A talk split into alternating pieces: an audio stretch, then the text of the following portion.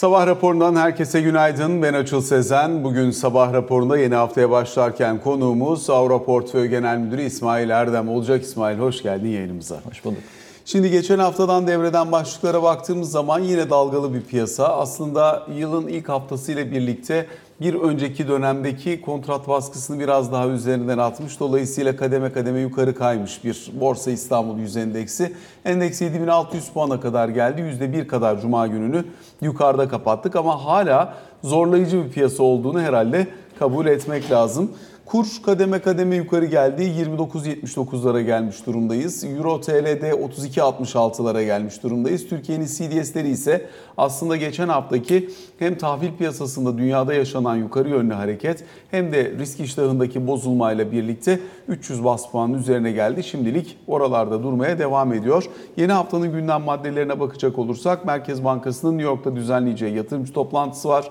Aynı zamanda bundan sonrasına ilişkin Cuma günü gelen tarım dışı istihdam verisinin ardından Fed'in para politikasına ilişkin vermeye devam edeceği mesajların sertlik düzeyinin ne olduğuna bakmaya çalışacağız. Cuma günü Amerikan 10 yıllıkları 4.04'ler civarında kapanmıştı. Bugün Asya işlemlerinde nakit piyasada herhangi bir işlem gerçekleşmiyor tatil nedeniyle ama gün içinde Avrupa borsaları ile birlikte göreceğiz nereye doğru gittiğini. Çin piyasasına baktığımızda %1'ler kadar, hatta teknoloji hisselerinde %2,5'lar kadar aşağı yönlü hareket olduğunu da söylemek mümkün. Emtia piyasası yine önemli bir şekilde aşağı kayıyor. Petrol fiyatlarında %1 ile 1,5'a yaklaşan oranlarda aşağı yönlü hareket olduğunu gözlemliyoruz. Yani aslında piyasa tam olarak tadını kıvamını bularak başladı demek pek mümkün görünmüyor. Ne dersin?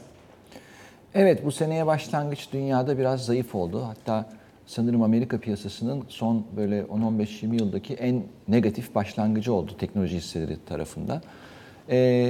Yani geçen sene Amerika'da önemli kazançlar vardı. Özellikle senenin son birkaç ayında. Biraz onların kar satışı oluyor diye düşünüyorum. Türkiye'ye gelirsek tabii Türkiye özelinde bir taraftan uygulanmakta olan ekonomi politikasının aslında orta uzun vadede ülkeyi daha iyi yerlere götüreceği için ortaya çıkan uzun vadeli iyi beklentiler var.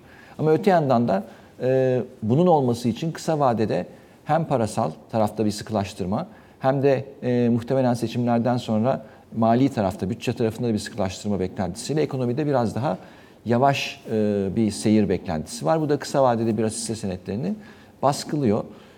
Faizlerin tabii bir miktar yüksek olması hem krediyle işlem yapan yatırımcıların borsaya karşı olan iştahını azaltıyor hem de normal parasını borsada tutan yatırımcıların bir miktar mevduata kayması sebebini doğuruyor. Biraz bu iki kuvvetin çarpışmasını görüyoruz. Yani kısa vadede oluşan baskılarla uzun vadede ortaya çıkacak olan olumlu senaryonun birbiriyle mücadelesini görüyoruz borsada diyeyim.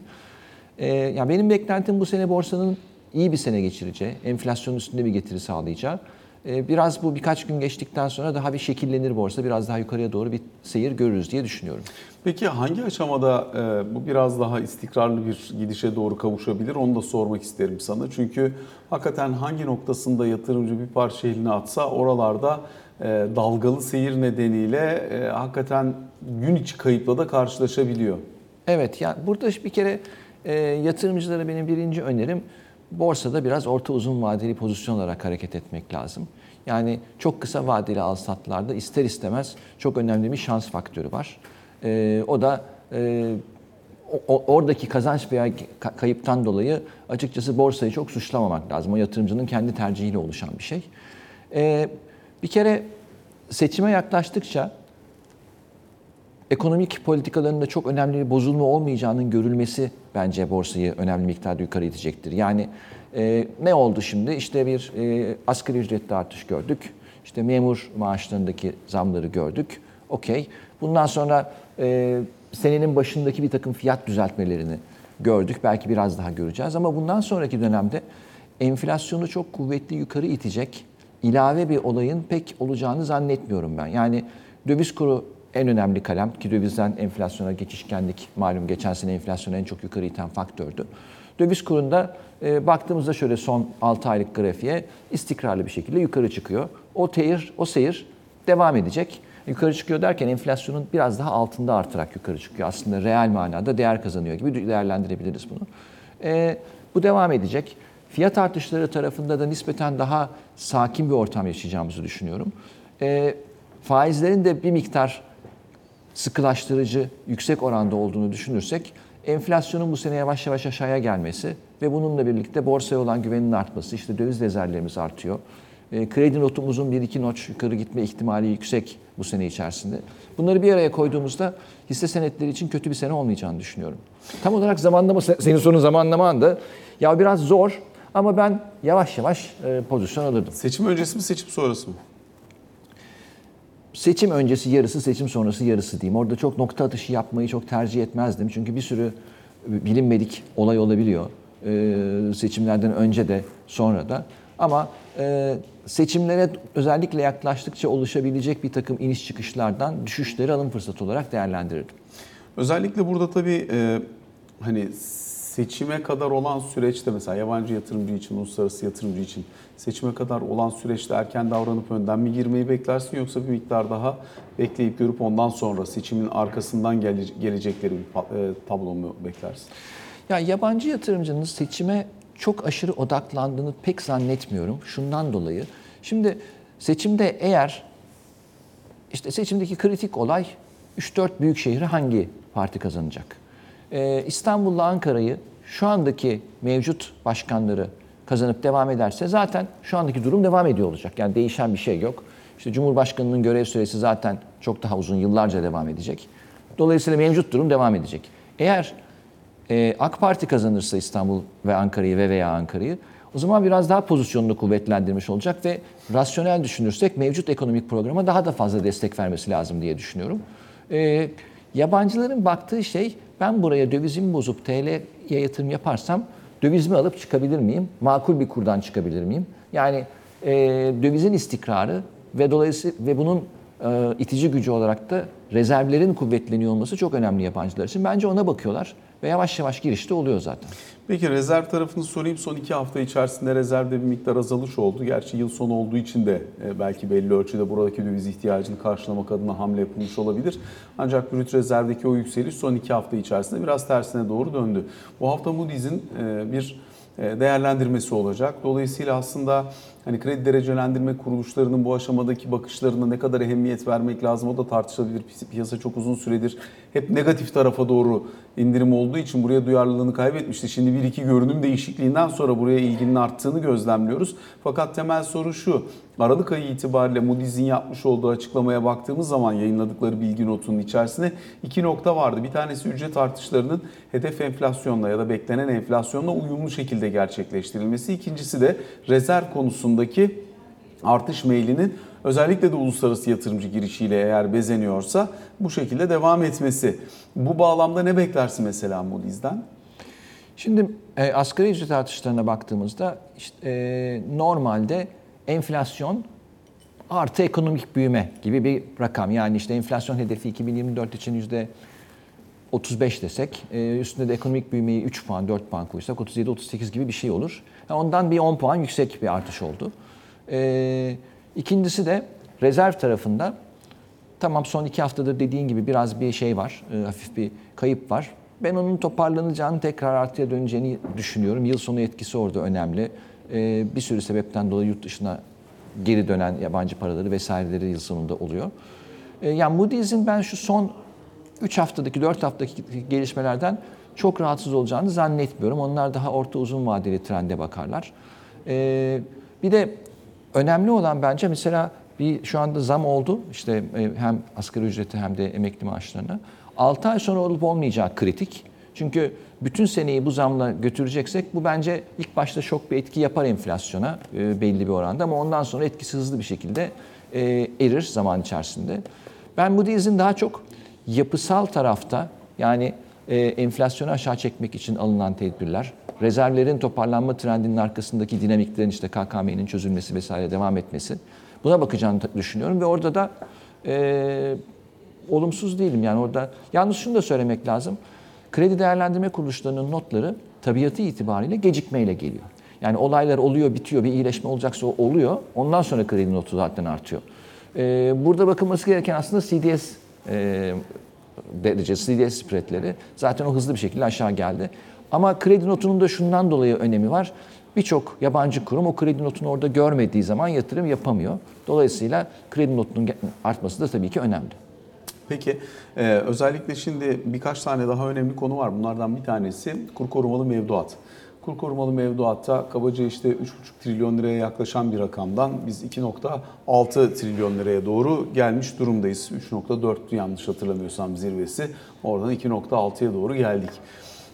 TL kur korumalı mevduattan çıkış stratejisi uygulanıyor. Dolayısıyla bunlar yenilenmiyor. Şimdi özellikle döviz dönüşümlü tarafı bir miktar nasıl yöneteceğimize bakmak gerekecek.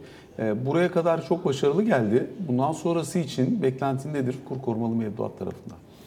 Bence kur korumalıdaki en önemli parametre yatırımcının son 3-4 ayda para kazanıp kazanmadığı. Çünkü ya insanlar hem Türkiye'de hem bütün dünyada perakende yatırımcı kısa vadeli geçmiş getirilere çok bakarak hareket ediyor. Ve eğer bir üründe para kazanmamaya başlıyorsa o zaman tabii ki oradan çıkıp başka ürünlere gitmeyi tercih ediyor. Kur korumalı mevduatta da son şöyle bir 3-4 aya bakarsak kur çok artmadı. Sırf düz TL mevduatta kazanılan paralar daha fazla. Dolayısıyla yatırımcı, kur korumalı mevduat yatırımcısı getirisine TL olarak bakıyorsa çok da mutlu değil. Bu bence kur korumalı mevduattan çıkışın en önemli itici güçlerinden bir tanesi. Dövizden kur korumalı mevduat konusuna gelince, şimdi o paranın zaten tamamına yakını zaten dövizde duruyordu. Yani o para kur korumalı mevduat ortaya çıktıktan sonra TL'den dövize dönen bir para değil. Oradaki çözülmenin daha yavaş olması bence normal ve beklenen bir şey. Oradaki hedef o parayı bence TL'ye çevirmekten çok kur korumalı olmayan normal döviz mevduata yavaş yavaş zaman içerisinde kaymasını sağlamak. Ama TL'den kur korumalıya giren paranın hızlı çözülüyor olması iyi bir şey ve ana hedef de bu zaten. Döviz tevdiat hesaplarındaki getirinin bir noktada normalleşmesini bekler misin peki? Ya orada da şöyle bir konu var. Birçok yatırımcı hızlı bir şekilde dolar bazında getiri sağlayan yatırım fonlarına da kayıyor. Hem işte içinde Türk Eurobondu, yabancı Eurobond olan veya bazı fonların toplu pazarlık gücünü kullanarak iyi faiz oranı olarak yaptıkları mevduatta. Orada o parayı hem mevduatta kayan para hem de belki dolar bazındaki yatırım fonlarına kayan para olarak değerlendirmek lazım. Dolar mevduata bankalar çok yüksek faiz verir mi? Pek zannetmiyorum ama zaten dünyada da dolar faizi şu anda işte malum işte 4,5 civarında. Dolayısıyla yatırımcılar da biraz dolarını bankada tutarak çok yüksek faiz kazanma gibi bir ortamda artık böyle bir şey olmadığını anlamaları gerekiyor. Peki bu döviz cinsi fonlara girişten bahsettin. Yatırımcılar son 1,5-2 sene içerisinde buralara bayağı yönelim gerçekleştirdiler. Fakat son geçtiğimiz yıl içerisinde yapılan düzenlemelerden bir tanesi özellikle döviz cinsi bu getiriler için bir vergi düzenlemesi olabileceği, bir stopaj uyarlaması olabileceği yönündeydi. Bu tarafa dönüp bir şey bekliyor musun? Valla işte bu geçen senenin sonuna doğru %40'a kadar arttırma yetkisi Cumhurbaşkanlığı'na verildi malum. İnşallah olmaz diyorum. Pek olacağını zannetmiyorum özellikle seçime kadar. Olursa da böyle %40 falan değil de ufak bir miktar arttırma olabileceğini düşünüyorum. Bu çünkü şeyi bayağı bozar. KKM'den çözülmeyi bayağı bozar ilk başta diye düşünüyorum. Sonuçta KKM önemli bir şekilde aşağı çekildikten sonra belki böyle bir düzenleme olabilir. Yani orada şu da var. Şimdi makul bir vergi okey. Fakat Türkiye'de makul ne demek? Türkiye'de enflasyon kazançları vergilendiriliyor olduğu için zaten yatırımcının aleyhine bir durum var. Yani demek istediğim şey 100 liranız var. Sene sonunda 150 liranız oldu. Enflasyonunuz da 50 liraysa siz o 50 liradan vergi ödememeniz lazım. O bir aslında gelir üzerinden alınan bir vergi değil. O 50 liradan daha fazla bir para, yani enflasyondan daha fazla bir para kazandıysanız ödemeniz lazım. Şirketlerde kurumlar vergisinde bu durum zaten ciddi şekilde şirketlerin aleyhine. Bireylerde biraz daha iyi ama yine de o %10 ödenen stopajlar bile eğer ortada enflasyon sonrasında reel bir kazanç yoksa aslında çok adil bir vergi değil diye düşünüyorum. Bence Ankara'daki karar vericiler de bunun farkında. Ama onlar döviz cinsinden ya. Evet, döviz cinsinden ama orada da kur farkı var. Yani döviz cinsinde olan kur farkı yok da orada bir miktar alabilirler. Orada bir şey, yani %5-10 bu makul. Bunda çok fazla bir şey yok. Fakat %30-40'a çıkmak diğer yatırım araçlarıyla karşılaştırdığınızda ciddi bir dezavantaj yaratıyor. Çok zannetmiyorum, ümit de etmiyorum. Peki KKM tarafında bir vergi düzenlemesi, vergi açısından şu anda orada özellikle kurumlar adına sağlanmış, daha önceden kalan bir vergi avantajı var. Bunun kaldırılması söz konusu olabilir gibi görünüyor. Bunun için ne beklersin? Etkisinin ne olmasını beklersin? Yavaş yavaş kalkabilir. Zaten KKM olayını toptan gündemden kaldırma planı, hedefi var. O çerçevede bu ürüne verilmiş olan avantajların da kalkması normal. Ama bence buradaki hassas nokta önemli kırılmalar yaratmadan, mevcut şu anda devam etmekte olan trendde önemli bozulmalar yaratmadan bu işi yapmak ve ekonomi yönetimi de bu işleri bence iyi yönetiyor son 6-7 aydan beri. Beklenmedik, şaşırtıcı hareketler yapmıyor. Böyle bir şey yapacaklarsa da onun belki mesajını iletişimle önceden yavaş yavaş verirler diye tahmin ediyorum. Özellikle enflasyonu yenebilmek için, tabii ne kadar olacağını bilmiyoruz önümüzdeki yıl içerisinde, ama bu senenin genel perspektifine bakarsak piyasa işte 42, 43, 44 buralarda bir enflasyon bekliyor. Merkez Bankası 36 diyor ama belirsizlik aralığını 42'ye çekmiş, dolayısıyla hani oralara kadar bir marjı kendine tanımış, kazandırmış gibi görünüyor. Fakat diyelim ki böyle bir beklenti var. Reel getiriyi bulabileceğin yer neresi? Şu anda bankalarda mevduat faizi biraz geri geldi çünkü. Biraz da bundan dolayı hisse senetlerinin çok kötü bir sene geçirmeyeceğini düşünüyorum. Yine para dönüp dolaşıp hisse senetlerinde kendini bulacaktır diye düşünüyorum. Reel getiri derken enflasyonun üstünde getiri sağlamak için açıkçası euro bondlar da aslında, eğer kur çok artmayacaksa o alternatifi sunmamaya başlıyor. Yani dolar bazında tamam %6-7-8 belki biraz daha fazla para kazanılacak, ama eğer kur enflasyondan 5-6 puan aşağıda artarsa bu sene, o zaman parasını Eurobond'da tutan bir yatırımcı TL bazında bir şey kazanmamış olacak. Burada açıkçası çok da fazla bir yurt içinde baktığımızda bir alternatif yok. Bunun çözümü mümkün olduğu kadar yatırımcıların portföylerini çeşitlendirmesi, farklı ürünlere koyması, işte belki bir miktar altın, gümüş, bir miktar yabancı hisseler, tahviller, ihtiva eden fonlar. Böyle bir sepet yapılması. Yani sonuçta şöyle bir gerçek var. Her ortamda mutlaka yatırımcıya reel getiri sunulmuyor dünyadaki birçok ülkede, farklı ekonomik konjonktürlerde baktığımızda. Ama biraz öyle şartdayız. Evet. Çünkü bizde reel getiri olmadığı zaman insanlar bu kez geçtiğimiz 2 sene içerisinde olduğu gibi mala hücum ediyor. Mala hücum ettiği zaman fiyatlarda anomaliler ortaya çıkıyor. Sonra bu sonucu yönetmek için onlarca düzenleme yapmak gerekiyor falan.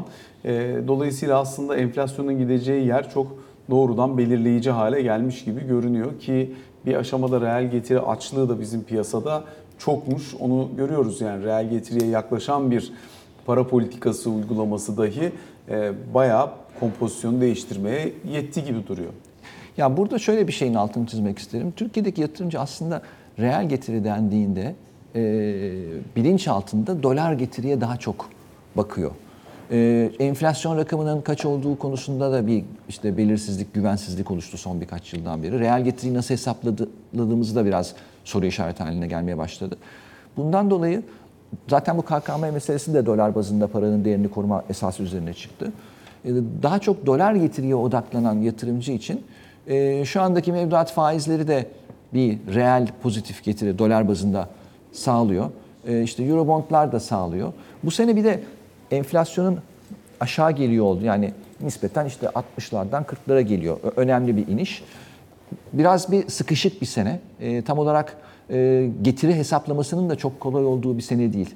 Yani eski enflasyon, yeni enflasyon, enflasyon doğru ölçülüyor mu, kur ne oldu vesaire denklemleri içerisinde. Biraz bu 6-7 aylık sıkışıklıktan sonra daha önümüzü görebileceğimiz bir döneme gireceğimizi düşünüyorum. Özellikle tabii bundan sonraki süreçte uluslararası borçlanmaların, uluslararası piyasada olup bitenlerin de bizim açımızdan önemi var. Zira 2 tane önemli konu var. Bunlardan bir tanesi Türk hazinesinin yabancı para birimi cinsinden borçlanma eğilimi. Dolayısıyla burada nasıl bir tablo görünür? İkincisi yine özellikle Türk hazinesi açısından iç borçlanmayı yabancı yatırımcının finanse etmesi, yani bono tahvil piyasasına yabancı girişi. Bono tahvil piyasasına yabancı girişinin önündeki önemli engellerden bir tanesi kağıt arzının sınırlı kalmış olması. Son 2 sene içerisinde 5-10 yıl arasındaki getiri eğrisine bankaların bilançosuna çok yoğun bir şekilde park ettirmek zorunda bıraktığımız için şimdi buradaki yeni arzlar işte 1-1,5 milyar dolarlık girişle bir anda 35'lerden 26'lara kadar indirebiliyor 10 yıllık tahvil faizini örneğin. Buraların vitaminli yeri neresi? Orayı nerede bulmak mümkün olabilir? Ne dersin? Burada tabii zaman içerisinde o bankaların bilançosundaki TL kağıt stoğu bir miktar azalacak. O azalan miktarda inşallah yabancıların girişiyle finanse edilecek gibi bir şey var, düşünce, beklenti var. Tabii TL getiri eğrisinin, verim eğrisinin düzgün bir şekilde oluşması genelde finans piyasasının, ekonominin sağlığı açısından çok önemli. Orta uzun vadeli fiyatlamaların doğru dürüst yapılabilmesi için öyle bir getiri eğrisine ihtiyacımız var. O bir miktar toparlanmaya, normalleşmeye başladı diyeyim, ama bu bahsettiğin gelişme olduktan sonra, yani orada gerçekten rekabetçi bir piyasa oluştuğu zaman, yani fiyatların gerçekten az taleple oluşmaya başladığı bir piyasa oluştuğu zaman çok daha sağlıklı olacak. Bu tabii birçok şeye bağlı. Bir kere yabancıların rahat rahat girip çıkabilmesi için şu swap şeyinin açılması, swap hatlarının, swap piyasasının açılması gerekiyor. Ki yabancılar rahat rahat girsin ve döviz pozisyonlarını hecelebilsinler swapları. Şu an var olan swap limitleri tam kullanılmıyor ama. Ya orada tedirginlikten, yani öyle bir şey ki geçmiş 2-3 yılda, 3-4 yılda çok canı yandı yabancı yatırımcıların orada ve şu anda biraz yoğurdu üfleyerek yiyorlar. Yani oradaki olay, hani şu anda tam kullanılmadığı için. Oradaki bence swap line'ların açılması ile birlikte bu line'ların açık kalacağı ve rahat rahat yabancıların girip çıkmasına karşı herhangi bir müdahalede bulunulmayacağına dair önemli güvencelerin verilmesi gerekiyor. Ama bu hatların çok küçük olması bile açıkçası bir konu zaten. Yani çok büyük yatırımcı gireceği zaman küçük bir line varsa burada ben sıkışıp kalabilirim, sonra ne olur diye düşünüyor. Öyle bir konu var burada. Yani burada sonuçta bu swap hatlarının açılmasının bir de dış piyasaya vereceği önemli bir mesaj var. Biz artık ülke olarak tamamen yabancı sermayeye açık bir hale geldik mesajını vermesi de önemli.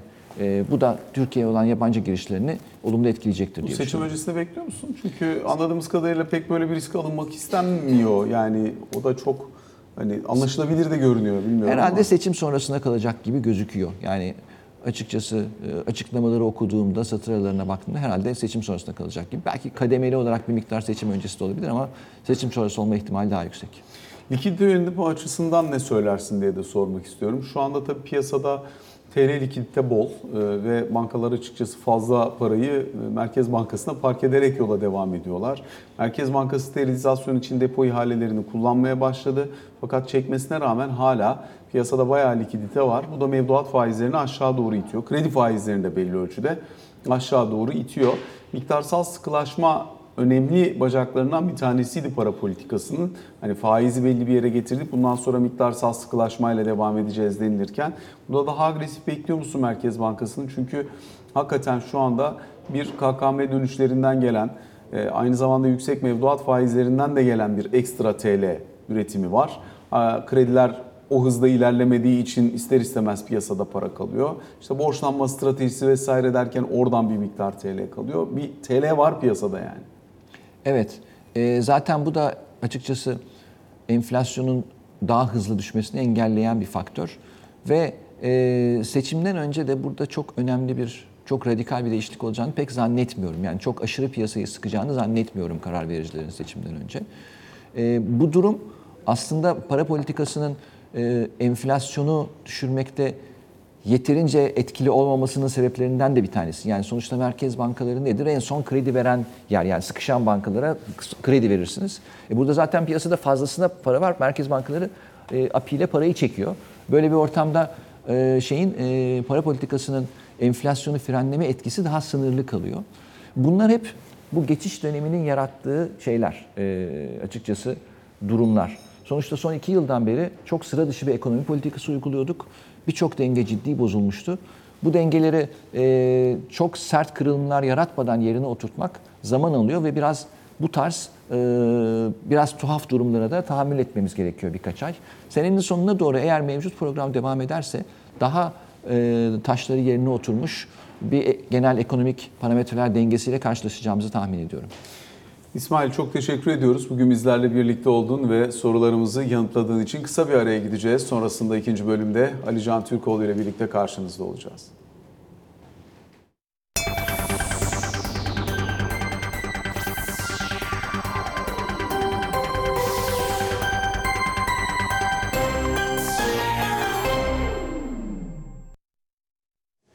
Sabah raporunun ikinci bölümünde Ali Can Türkoğlu'yla karşınızdayız. Ali Can, günaydın. Günaydın, iyi haftalar. Önce yerel seçim gündemiyle başlayalım. Hafta sonu Adalet ve Kalkınma Partisi'nin de adayları netleşti. Özellikle büyük şehirler için elimizde daha fazla done var şimdi. Artık İstanbul'daki yarışın hangi isimler arasında olacağı resmen belli oldu. Çok uzun süredir konuşuyorduk zaten. İYİ Parti hariç. Hani İYİ Parti hariç, DEM hariç ama hani burada en azından şu anda en yüksek oy potansiyeline sahip olduğu düşünülen iki isim belli oldu diyeyim. Mevcut Büyükşehir Belediye Başkanı Ekrem İmamoğlu, CHP'nin adayı, AK Parti'nin adayı ise eski Çevre ve Şehircilik Bakanı ve eski Emlak Konutu Genel Müdürü Murat Kurum oldu. Şimdi bu kapsamda ki çalışmalara da hızlı bir şekilde başladığı gözüküyor Sayın Kurum'un da. Önce dün Ulaştırma Bakanı ile bir fotoğraf verdiler. Özellikle İstanbul'un trafik sorunuyla, ulaşım sorunuyla, sıkıntısıyla ilgili olarak projelerin başlayacağıyla ilgili. Bugün de yine sabah saatlerinde değerlendirmelerde bulundu. Çok yoğun bir şekilde özellikle iki başlık üzerinde gidecek gibi gözüküyor İstanbul yarışı.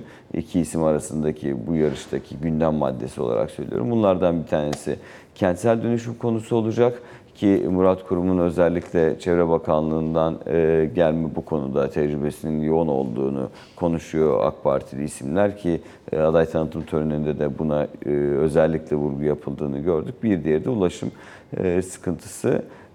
Sayın İmamoğlu'nun ve Sayın Özel'in yani CHP tarafından AK Parti'nin adayının kim olduğunun kendilerini ilgilendirmediği, kendi projelerine ve planlarına devam ettikleri ve edecekleri yönünde açıklamaları zaten vardı. 5'inde yapılan lansmanda. Sayın Kurum'un ve AK Parti'nin politikası da bu döneme ilişkin getirecekleri eleştiriler neler olduğunu önümüzdeki günlerde daha net göreceğiz. Ve önümüzdeki sürece özellikle kısa vadeye ilişkin açıklamalar. Çünkü aslında seninle çok uzun zamandır konuşuyoruz. İstanbul adayı kim olacak diye AK Parti ve Milliyetçi Hareket Partisi'nin gelen tüm bilgilerde işte en son hafta özellikle işte iki isim üzerinde yoğunlaşıldığı ifade ediliyordu. Ancak plan proje kapsamında planlar ve projelerin neler olduğu anlamında da Sayın Kurum'un bakanlıktan hemen sonra İstanbul adaylığı için çalışmaya başladı. Bu noktada da en azından dosyaların hazır olduğu yönünde bilgiler paylaşılıyor. Göreceğiz önümüzdeki günlerde özellikle ne gibi açıklamalarda bulunacaklarını, nasıl değerlendirmeler olacağını, özellikle hangi başlıklar üzerinde çözümleri sunacaklarını. Ama Ekrem İmamoğlu'nun karşısında Murat Kurum olduğu kesinleşti. Diğer siyasi partiler muhtemelen önümüzdeki haftadan itibaren yol haritalarının ne olduğunu kamuoyuyla daha yakından paylaşacaklardır. İYİ Parti zaten Cuma günü sahaya çıkmıştı. Muhtemelen hem Ankara hem İstanbul için açıklamalarını önümüzdeki 10 gün içerisinde yapacağız ifade ediliyor. DEM Parti için de parti içindeki müzakerelerin devam ettiği yönünde bilgiler var. Ama şunu söyleyebiliriz. Muhtemelen Ocak ayının ikinci yarısı itibarıyla büyük şehirler dahil olmak üzere siyasi partilerin hangi isimlerle hangi illerde yarışacaklarını resmen öğreneceğiz. Cumhuriyet Halk Partisi'nde AK Parti'de şimdi Murat Kurum dışında da aday açıklananlar vardı. 15'inde de yani gelecek hafta pazartesi günü de Ankara, İzmir ve seçim beyannamesini açıklayacak. Dolayısıyla bu haftanın yoğunluğu AK Parti açısından seçim beyannamesi hazırlığı ki başlıklar belli aslında. Onun altlarının doldurulması hususu var ve diğer adayların da kim olduğunu resmen açıklanacak olması. Cumhuriyet Halk Partisi'nde ise yaklaşık 2 haftadır aday duyurma konusu erteleniyor. Geçtiğimiz hafta parti meclis toplantısından sonra açıklanacak bir takım isimler vardı. Hatta 150'ye yakın adayın açıklanacağı ifade ediliyordu. Ama Can Atalay ile ilgili alınan karar sonrasında parti meclis toplantısı sadece bu konuya ayrılmış ve dolayısıyla belirlenen veya belirlenmek üzere olan isimlerin açıklanması bu haftaya ertelenmişti. Muhtemelen çarşamba günü yapılacak toplantı sonrasında Cumhuriyet Halk Partisi de artan sayıyla 200 civarındaki adayını açıklayacağı ifade ediliyor. Bunların içerisinde Mersin, Adana, Hatay ve Aydın'ın da olacağı yine söyleniyor. Yani mevcut belediye başkanlarıyla devam edeceği yönde bir fikir olduğu ifade ediliyor CHP kaynakları tarafından. Onun da bu çarşamba açıklanabileceği söyleniyor. Artık bundan sonraki süreç çünkü artık şuna bağlandı.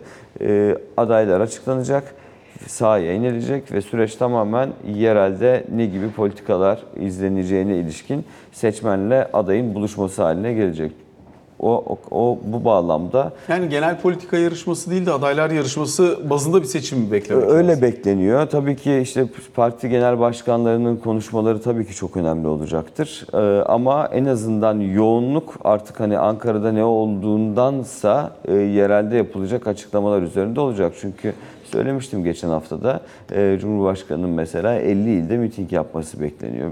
Tüm büyük şehirler dahil olmak üzere deprem bölgesindeki şehirlere ayrı bir zaman tanınacak gibi, 3-4 gün boyunca orada kalınacak gibi gözüküyor. Keza aynı şekilde Cumhuriyet Halk Partisi'nde de çok yoğun bir şekilde il ziyaretlerinin olacağı, adaylara bizzat Genel Başkan'ın ve parti yönetiminin destek vereceği, mitinglerle destek vereceği yönünde bir beklenti var. O yüzden bu ay sonundan itibaren işte muhtemelen ikinci yarıda bütün adaylar belli olacaktır. Bu ay sonundan itibaren 2 ay boyunca Şubat ve Mart aylarında çok yoğun yerel politikanın, yerel seçimlerin, yerel politika söylemlerinin duyulacağı, dinleneceği bir süreç başlayacak gibi gözüküyor. Evet, bir yandan meclis çalışmaya başlayacak ama 16'sında bir yandan da çok yoğun iç siyasette yerel politikaları dinliyor olacağız gibi. Peki yine bir önemli konulardan bir tanesi asgari ücret belli oldu, işte enflasyon belli oldu. Dolayısıyla memur maaş artışları ile ilgili bir soru işareti kalmadı. Şimdi bir emeklilere ilişkin bir ekstra adım atılacak mı, bu var, işçi ve Bağkur emeklilerine. Bir de özellikle memur emeklileri için daha önceki dönemde seyyanen zamdan kaynaklanan çalışan memurla memur emeklisi arasında çok yoğun bir fark oluşmuştu. Buraya dönük de çeşitli beklentileri ve talepleri var memur senin. Bu tarafa herhangi bir düzenleme gelmesi bekleniyor mu? Şimdi özellikle iki başlıkla ilgili düzenleme geleceğine kesin gözüyle bakılıyor. Bunlardan birisi şimdi memur ve memur emeklilerine enflasyon farkı ve toplu sözleşmeden kaynaklı zamdan ötürü %49.25 zam yapılacak. İşçi ve Bağkur'a ise %37.57'de kalıyor. Dolayısıyla bu aradaki farkın kapatılmasıyla ilgili olarak 16 Ocak'ta meclis açıldıktan sonra bir çalışma Türkiye Büyük Millet Meclisi'ne gelecek. Bununla ilgili Çalışma Bakanlığı kendi çalışmasını başlattı. Alternatifli planlar üzerinde çalışıldığını zaten söyleyebilirim şu anda. Bu planlar önce Hazine Maliye Bakanlığı ile paylaşılacak. Daha sonra da Cumhurbaşkanı'na sunulacak. Muhtemelen bir sonraki kabine toplantısına bu yetişecektir. Çalışma Bakanlığı'nın çalışması yetişecektir en azından. Dolayısıyla 16 Ocak'tan sonra meclisin açılmasıyla beraber meclise sevk edilecek torba yasanın içerisinde bu olacak. Kanuni düzenleme gerekiyor çünkü. Bir diğeri en düşük emekli aylıkları ile ilgili. Burada da bir artışın olmasıyla ilgili aynı çalışma, aynı paket içerisinde, aynı torba içerisinde yer alacak. Memur senatının talepleriyle ilgili olarak yapılacak bir çalışma var mı yok mu? Bununla ilgili de Çalışma Bakanlığı'ndan bir açıklama gelmesini bekliyoruz. Yani aslında 3'e ayırmak gerekiyor. İkisiyle ilgili bir düzenleme yapılacağına kesin diyebilirim. Hatta Ocak sonuna yetiştirilmeye çalışılıyor, onu da söyleyebilirim. Ama 3. başlıkla ilgili olup olmayacağını Çalışma Bakanlığı konuyla ilgili yaptığı çalışmayla ilgili bilgi verdiğinde paylaşacaktır ama sendikalardan, konfederasyonlardan bu konuyla ilgili talep olduğunun Çalışma Bakanlığı da farkında. Sadece çalışma olup olmayacağını bakanlık bildirmedi, onu söyleyeyim. Peki bir de Amerikan Dışişleri Bakanı Blinken'ın Türkiye ziyareti. Buradan çıktılar ve bunun üzerine belki bir miktar değerlendirme yapmak gerekir. Şimdi burada da özellikle bu haftaya biraz daha dikkat etmek gerekiyor gibi gözüküyor. Bir yandan tur devam ediyor zaten Blinken'ın. Çok yoğun bir, geniş kapsamlı bir Orta Doğu turuna çıktı. Ama burada Ankara'yı ilgilendiren bir takım başlıklar var. Bunlardan birisi birbiriyle resmen iç içe geçmiş olan iki başlık. Türkiye'nin Amerika Birleşik Devletleri'nden F-16 satın alma talebi ve modernizasyon talebi, Karşılığında da İsveç'in NATO'ya girme süreci. Şimdi her ne kadar Dışişleri Bakanlığı sözcüsü bu iki konu aslında birbiriyle bağlı konular değil ama bunları birbirine bağlayan kongre üyeleri var dese de biliyoruz ki yapılan tüm görüşmelerde Amerika Birleşik Devletleri tarafı İsveç'in NATO'ya girmesinin Türkiye Büyük Millet Meclisi tarafından bir an önce onaylanmasını, bu konuyla ilgili Türkiye eşiğinin atlanmasını, onun devamında da aslında Amerika Birleşik Devletleri'nin Türkiye'nin taleplerine daha olumlu yanıt verebileceği yönündeki söylem resmen söylenmese bile kamuoyu önünde biliyoruz ki toplantılarda konuşuluyor ve paylaşılıyor. Dolayısıyla yine aynı tarih 16 Ocak'tan sonra meclis toplandığında genel kurulu gündemine bu konu alınır alınmaz Amerika'dan da F-16'larla ilgili daha olumlu bir bilginin, haberin gelebileceği yönündeki duyumlar çok daha fazla paylaşılmaya başlandı. O yüzden birinci başlık zaten bu. İkinci konu Gazze konusu. Özellikle İsrail'in durdurulması hususu başta ama sonrasında da Gazze'nin statüsünün nasıl belirleneceği, bu statü belirlenirken Türkiye'nin nasıl bir pozisyonda olacağıyla ilgili olarak da çok yoğun bir fikir alışverişinin yapıldığını söyleyebiliriz. Hem Dışişleri Bakanları arasındaki toplantıda hem de Blinken'ın Erdoğan ziyaretinde. Dolayısıyla bu hafta içerisinde Amerika Birleşik Devletleri'nden özellikle F-16 başlığıyla ilgili gelecek açıklamalara dikkat etmek gerekiyor. O açıklamalar doğrultusunda da zaten gelecek hafta Salı günü toplanacak Türkiye Büyük Millet Meclisi'nin gündemine öncelikli gündem maddeleri arasına alınacak mı İsveç'in üyelik konusu, onu göreceğiz. Biraz daha net yorumlarda bulunabilir. Ali Can, teşekkür ediyoruz. Sabah raporuna böylelikle son noktayı koymuş oluyoruz. Hoşçakalın.